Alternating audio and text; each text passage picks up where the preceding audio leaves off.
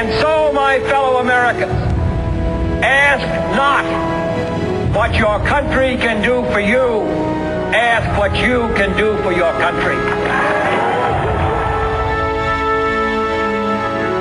Mr. Gorbachev, tear down this wall. You are listening to the Patriot Pastors Podcast, where we talk about today's issues from a pastor's perspective, as well as calling America back to the faith of our fathers. Without God, democracy will not and cannot long endure. We ever forget that we're one nation under God, then we will be a nation gone under. I can hear you, the rest of the world hears you, and the people who soon. Here's your host, Wade Lentz and Harold Smith.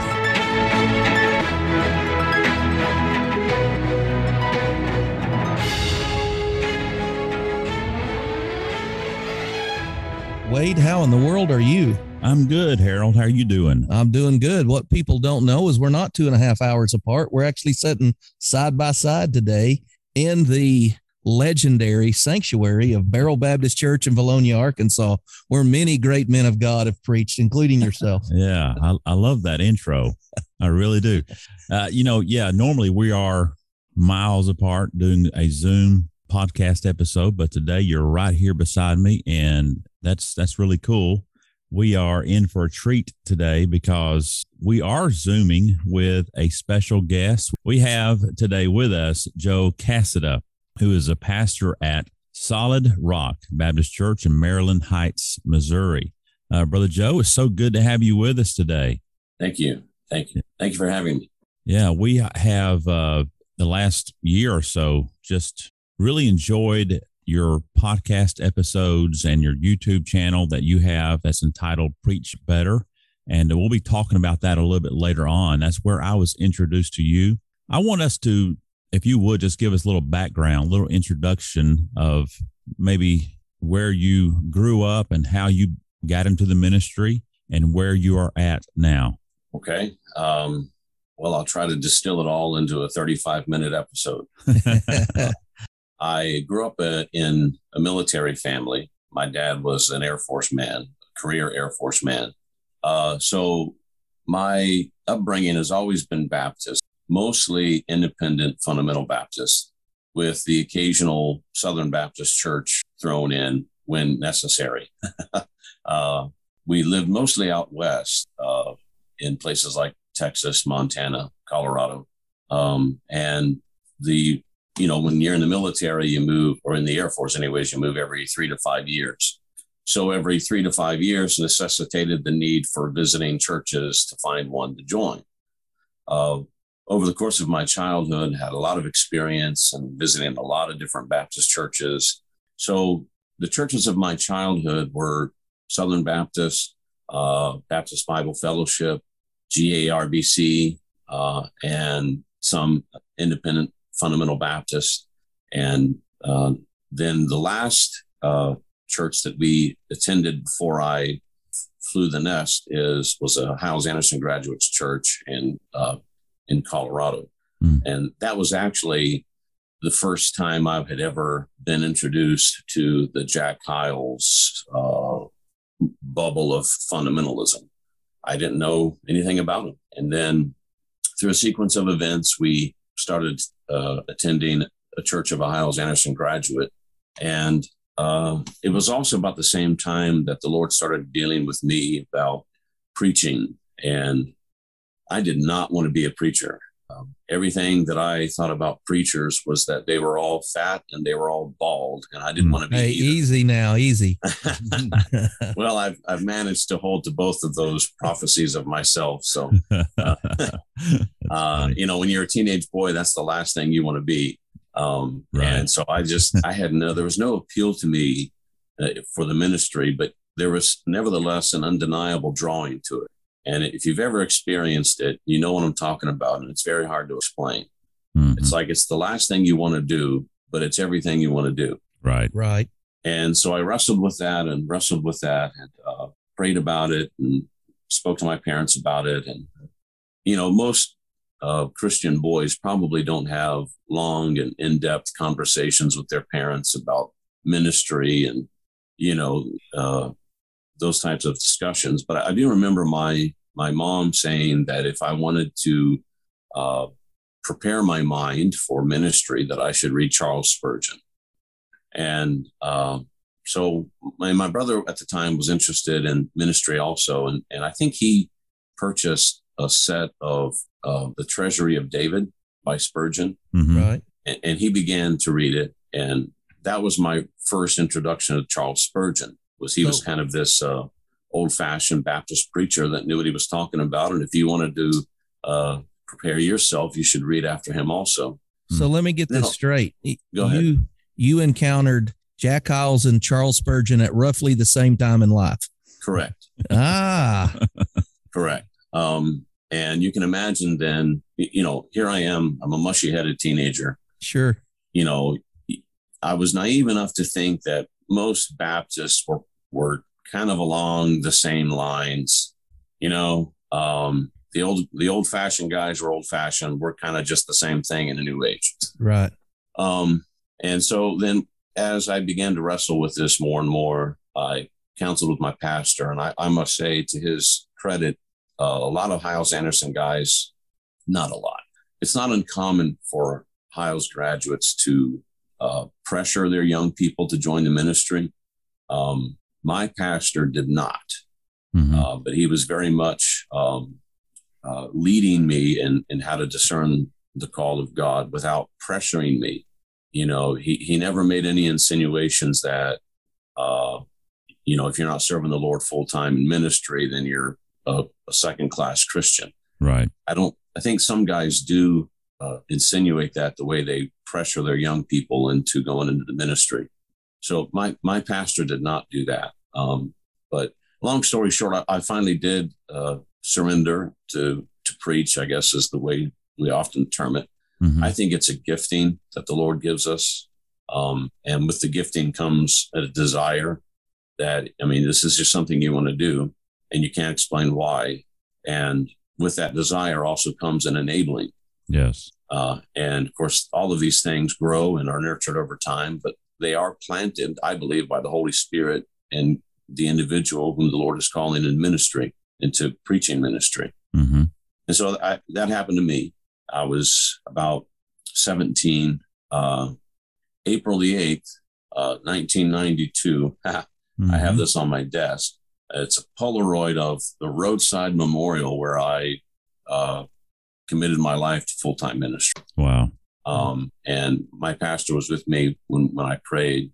And again, I appreciate the fact that he was not a man who pressured me to get there, Right. but rather uh, nurtured that and helped me understand the, the answers to my questions, things of that nature. hmm But he was a Hyles Anderson graduate. And of course, with that comes the recommendation to attend Hyles Anderson.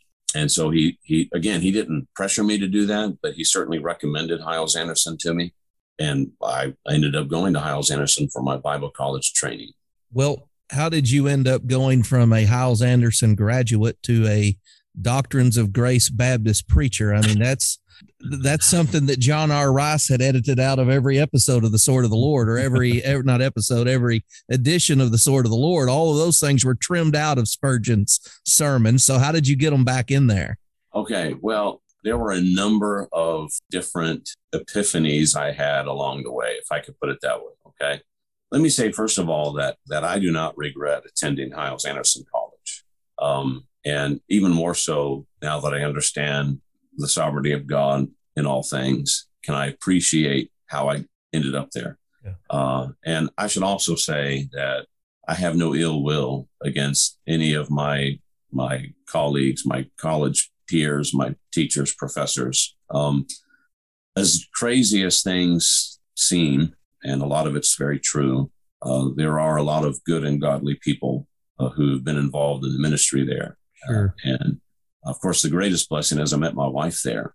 hmm So praise the Lord for that. Yeah. In addition to that, though, a lot of lifelong friendships were started there in college. A lot of the men I went to school with are in my position now Yeah. um, where they've come to understand doctrines of grace And, you know, a lot of the other men are, are still very much in that, that uh, certain IFB mode of operation.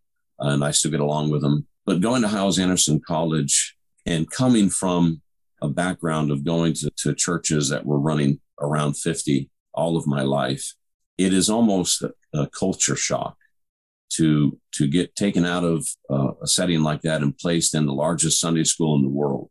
And you know, it would it would be said sort of uh, jokingly that there were more people in First Baptist Church's bathrooms than there were in a lot of churches, Mm. and and that that was true. Yeah. Uh, it was just so big, and it takes your breath away when you're not used to it. And so immediately there is a mixture in my heart of skepticism because you know why is this so big and then at the same time you can't help but be in awe you know i saw more baptisms in two weeks there than i did probably my entire life Yes. and so if you don't run away immediately you're going to be enraptured by the bigness of it all Mm. and as a young man who wanted to be successful in ministry and knowing a little bit about Charles Spurgeon, who also had a very large church, I'm Right. thinking, wow, this is, man, this is where it's at. And this is where I need to be. And so I began to, you know, be fully invested in learning ministry there. And, but then I, be, I began to, to see some weakness, some weak spots in the armor, so to speak. And one, the beginnings of my, my, uh, what's the word for it? Apprehension to the whole philosophy there was we were having a, a I was involved in the bus ministry on Saturdays, which was in Chicagoland area. And on occasion, about twice a year, we would have, uh, we would go to the projects where it was very dangerous neighborhoods in Chicago. Uh, the project buildings were about 12 to 16 stories. And it was just filled with people, uh, very poor people, and a lot of children and we would have a Saturday where we would go and we would we would borrow a local church and uh, we would use their facility. They would grant us the the usage of their facility, and we would run buses a few blocks away to the projects and have multiple services a day. The, and that's all very good, but it was very much intended to produce baptisms as a statistic and Yeah. so it was it was a, it was like a highly oiled military operation. And and there were several ministry groups that would go out and do this. In my ministry group alone on a saturday afternoon we would have a couple hundred baptisms. Wow.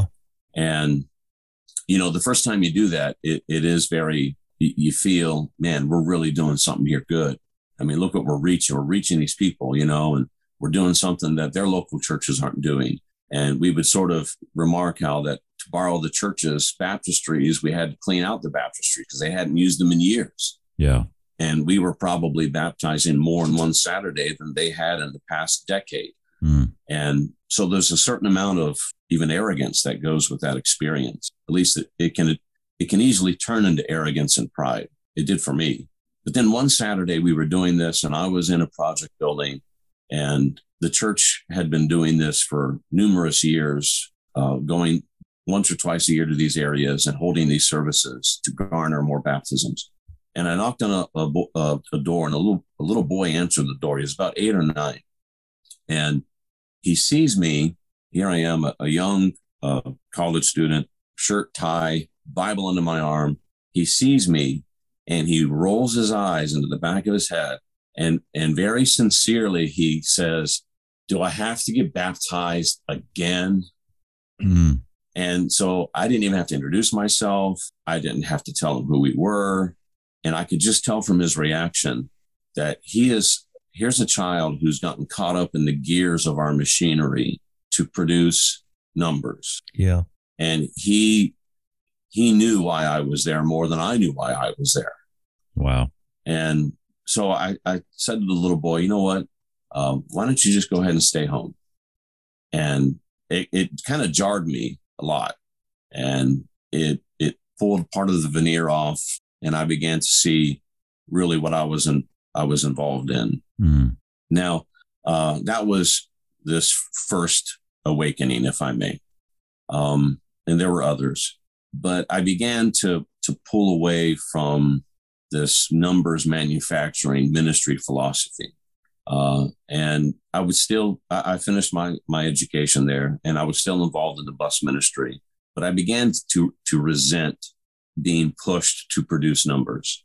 And there was a few other episodes where doing this came back to bite me, where I would try to, to, to produce numbers for the ministry, baptisms and conversions and professions of faith or whatever. And invariably it would, it would harm the people involved I, I would lose families over this. Mm. People that I had been working hard to, to, to, to bring to Christ and to get in church, they would get caught up in this, like I mentioned earlier, the gears of this machinery, and they would get crushed. And uh, it was like a machine.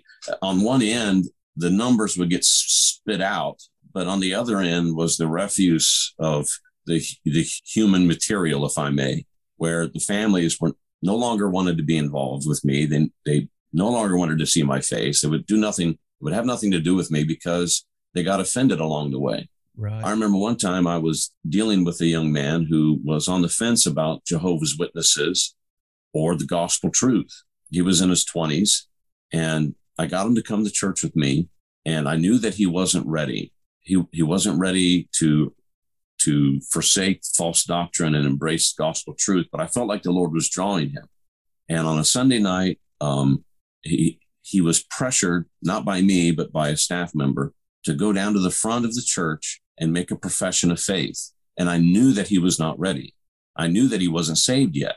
But if you know anything about the methodology there it can be very hard to say no. And so you know i brought him down to the front and um, i knew the whole time that this was not a good decision somebody asked what is he doing you know at the front the workers at the front and I said, you know, this is so and so, and he'd like to make a profession of faith. And then they tried to get him to be baptized. And I knew because his family is Jehovah's Witness, I knew that this was something that he would run from. He was not ready. And he refused. He refused to be baptized. He didn't even want to be down at the front making a profession of faith. I knew that he shouldn't be. Mm. And all the work that I had invested in him, the prayers, the pleading, the if I may, debating with his family over Jehovah's Witnesses doctrine.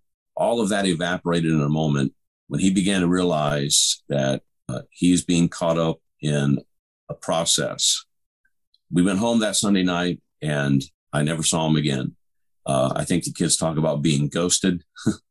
he, he ghosted me for the rest of the time in that I was in that neighborhood. I could never catch him uh, at home. And when I did, he was very cold and didn't want to talk to me and it's because he got hurt.